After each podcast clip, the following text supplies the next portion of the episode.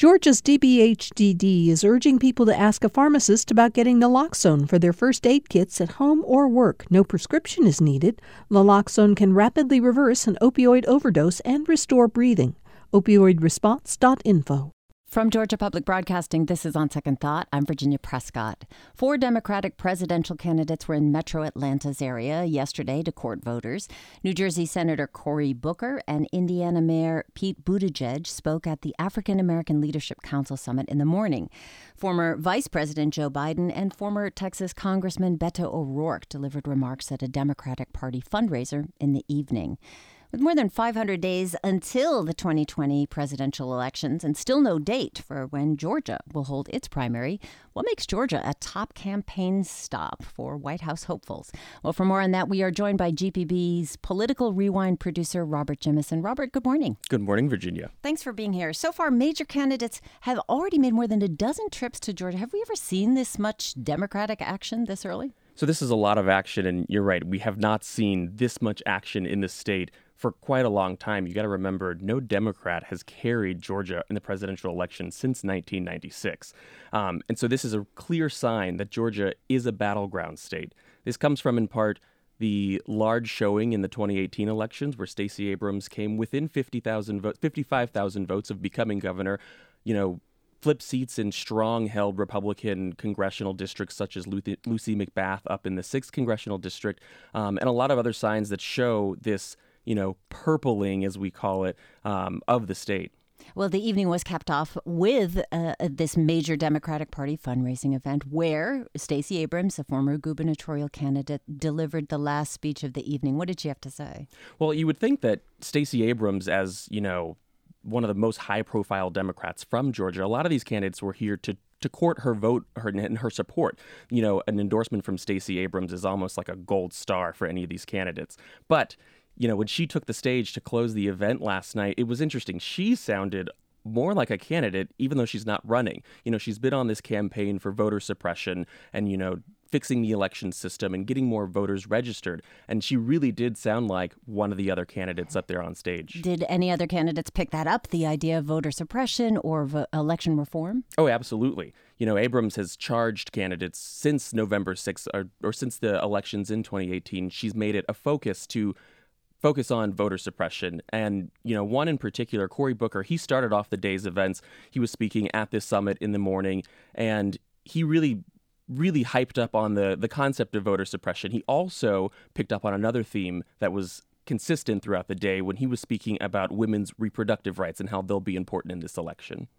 This has got to be a movement election because what I see, particularly for African American communities, is unacceptable. This assault on women's reproductive rights is an assault on women, but it's a particularly assault on African American women. A movement election, and he's got to get the ground game similar to Stacey Abrams. That was a true movement here in Georgia. But what did he have to say that was Georgia specific? Well, speaking to Georgia specifically, after his remarks at the event in the morning, he was speaking to a group of support uh, reporters, rather, and he made a pretty bold statement by calling Georgia definitively a quote blue state. Now, he based that claim on the idea that there are more Democrats here than we think, and he said that his strategy is going to be for voter turnout. Um, you know, if he believes that there are those Democratic voters out there, one has to ask how did Stacey Abrams not reach them when she had a really robust ground game? If so, if he hopes to get those voters that she didn't, he's going to have to invest a lot of time, energy, and money to reach those voters. Georgia is a state where there are more Democrats living here, I imagine, than, than there are Republicans. Just looking at uh, the state numbers, what we need to do is to get people out to vote. This is a blue state. Now, the Georgia GOP quickly picked up on that when it got out. You know, it spread on Twitter and social media. And the Georgia GOP tweeted back at him a reminder that, you know, Georgia is not a blue state, that we do have a Republican governor, that statewide offices have been held by Republicans for years. And they tweeted the reminder that Stacey Abrams is not the governor. Well, bold statement on the part of Cory Booker there. How about Mayor Pete? Pete Buttigieg, uh, as that's how he's known. What did we hear from him? So this was his first trip down to Georgia for a campaign. He was here earlier for a visit with um, President Jimmy Carter, but he also picked up on the focus of voter suppression, and he went after the racially motivated voter suppression and the election issues. When racially motivated voter suppression is permitted, when districts are drawn so that politicians get to choose their vote instead of the other, their voters instead of the other way around, when money is allowed to outvote people in this country, we cannot truly say that we live in a democracy. So that was, of course, to the African American Leadership Summit. Uh, do you think he was, you know, is this consistent with what Pete, Mayor Pete has been talking about? This is pretty consistent. You know, he's focused his themes on democracy and, you know, re- regaining trust in democracy. And so his solutions for what, what he identifies is the, you know, voter suppression issue is to expand automatic registration. This is something that a lot of candidates have talked about is why aren't people automatically registered to vote when they turn 18? He also talked about um, getting people to register before they turn 18. A lot of people don't know this, and you can currently in the state of Georgia also. You can register to vote when you're 17 years old. You can't vote when you're 17, but you can go ahead and register so that everything is squared away. When you do turn 18, you're prepared to vote in the elections. And uh, Joe Biden and Beto O'Rourke also shared similar proposals. You did get a chance to speak with Mayor Pete. What did you ask him about? So I wanted to ask him more about, you know, specifically to Georgia, how does he think he's going to win the state? You know, this was his first trip here. He's a mayor from Indiana, so how does he hope to connect with Georgia voters? He had a lot to say about, you know, connecting with Georgia voters and the similarities between where he serves as governor, South Bend, Indiana, and the rural parts and the you know programs he's been able to instill to you know help economic development here eh, well there rather eh, but he's also talked about you know how Obama turned Indiana blue in his election and how he hopes to do the same thing in Georgia. But look, I saw Indiana, my very conservative state, turn blue for Barack Obama in 2008. There's no reason to believe that uh, Georgia uh, would not be in play for Democrats in 2020. That is Mayor Pete Buttigieg speaking with Robert Jimison. He's a producer for Political Rewind, but he was on the campaign trail yesterday looking at some of the candidates, four candidates from the Democratic field who were visiting Georgia and the metro area. So, uh, fair comparison, do you think? Rural Georgia and Indiana as a state in terms of voters and the kind of things that they care about? Absolutely. You know, there's a lot of similarities between, and they and they share a lot of the struggles, the economic development, you know, the leaving factories in Indiana and the struggling farmers in Georgia, and the ways that he tried to pair those connections were really profound.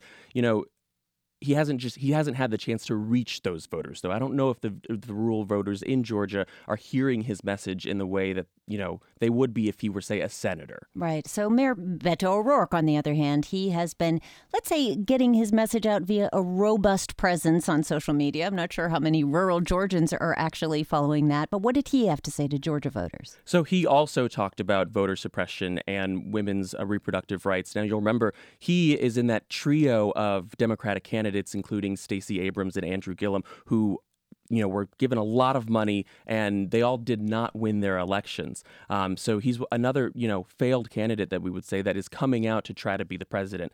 You know he made he talked about the significant gains that democrats made even though he lost and how he says that's a signal for what will come in 2020 if we repair our democracy at this moment of maximum threat and peril for that very democracy and for this country, then we will fully honor the service and the sacrifice of those who preceded us. And I believe it is the only way to take on the historical challenges that we face. If we want to make so the ways that he wants to repair the democracy, you know, he talked about things like partisan gerrymandering. And of course, Democrats can charge Republicans with this, but this goes both ways. When when Democrats are in power, they also have been known to redraw districts that favor them. He also wants to regulate super PAC spending that heavily influences campaigns. A lot of big money going into campaigns that's not necessarily the money from voters in in the districts where people are being elected. Um, he also made a point that has been echoed by a number of candidates, and that there's a lack of trust in the democracy and in the democratic system. And so a lot of these candidates talked about, you know, reaching these voters and telling them, hey, if you elect me, I will make this government work for you. So, how about former President, former Vice President, rather, Joe Biden, who is leading in the polls by a long shot, was also here. What did he have to say to Georgia voters? So, Biden is the, the clear frontrunner in the polls right now. I want to make a note. It was significant. Last night was Joe Biden's first appearance where he appeared with another candidate at an event. And so that was a milestone, and it really punctuated the importance of this event in particular and, you know, courting the black vote when you're coming down to Georgia and Atlanta. Um, but he started his remarks last night by changing his stance on something called the Hyde Amendment. Um, this is a law that bans the use of federal dollars to be sent on abortion procedures, except in the case of rape, incest, or when the woman's life is in danger. So on Wednesday, the Biden campaign released a statement saying that he still supported this law, which opened him up to a lot of criticism from national Democrats and from his opponents, including Beto O'Rourke, who he shared the stage with last night. Um, he said new abortion laws being passed around the country, including the one here in Georgia, highlighted the need to ensure that low income women really had access to, the, Uh, to abortions. I can't justify leaving millions of women without access to the care they need and the ability to, con- to exercise their constitutionally protected right. If I believe health care is a right, as I do, I can no longer support an amendment that makes that right dependent on someone's zip code. So this was a total reversal from you know what his can what his campaign was saying on on Wednesday, and you know he he did explain it. He tried to say you know I'm not going to ap- apologize for my former stance. He said the circumstances are just different. Okay, so Joe Biden there speaking in Atlanta. The question about the event specifically Thursday morning was the African American Leadership Summit, courting the black vote and courting important endorsements. Who was there? I mean, how big did the party show up for this? So this was a, a lot of big name Democrats. You have Reverend Al Sharpton, you had Jesse Jackson was there, um, Andrew Gillum, Stacey Abrams, uh, Representative Maxine Waters from California, a lot of really prominent black Democrats all came into Atlanta. And then you, of course, you have lesser known names, but some of the really top strategists that, you know, not everyone's assigned to a campaign. And some of these candidates are not only trying to court endorsements and raise campaign dollars, but they're trying to bolster their staff with some of these top minds in the Democratic Party. So we mentioned at the top a number of people have campaigned in Georgia so far, but where have they been? Have they stayed in the Atlanta metro region? Is that where the gains are seen? So the vast majority has been in the metro Atlanta area. Um, you've seen events all over downtown. Uh, you've also seen events out in Gwinnett County. Elizabeth Warren held a rally back in March at a high school in Gwinnett County, one of the most dynamic counties in Georgia, if not in the country. Um, also, Plains, Georgia has been an interesting destination for many, and that's because that is where former President uh, Jimmy Carter lives. And so a lot of people have made the pilgrimage, as they call it, down to his church down there to attend his Sunday school class and then meet with him and his wife afterwards. Um, Bernie Sanders is the only one who, so far that I know of, has visited Augusta, Georgia. He was doing a sweep of southern states. He was in South Carolina. Augusta is conveniently located right across the Savannah River, and he held a rally there as well. An endorsement from Jimmy Carter would be very helpful, I Of guess, course, to any candidate. But, but to go back to this question, is Georgia turning blue? David Brand, a Democratic donor and marketing professional, told the AG, AJC Georgia is now more than an ATM for presidential candidates.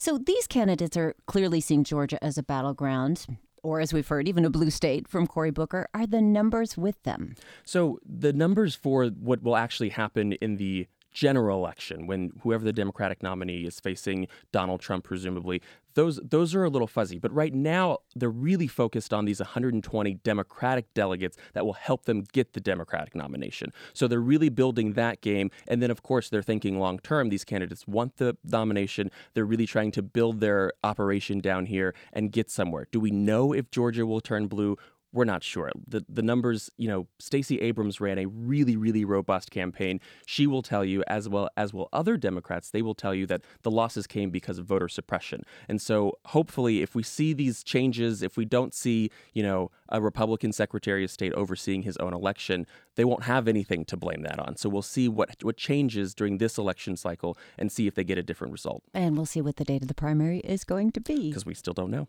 GPB Political Rewind producer Robert Jimison, thank you so much. It's been a pleasure. Let us know what you're thinking. We're on our Facebook group, GPB Radio On Second Thought. You can reach us on Twitter at OST Talk.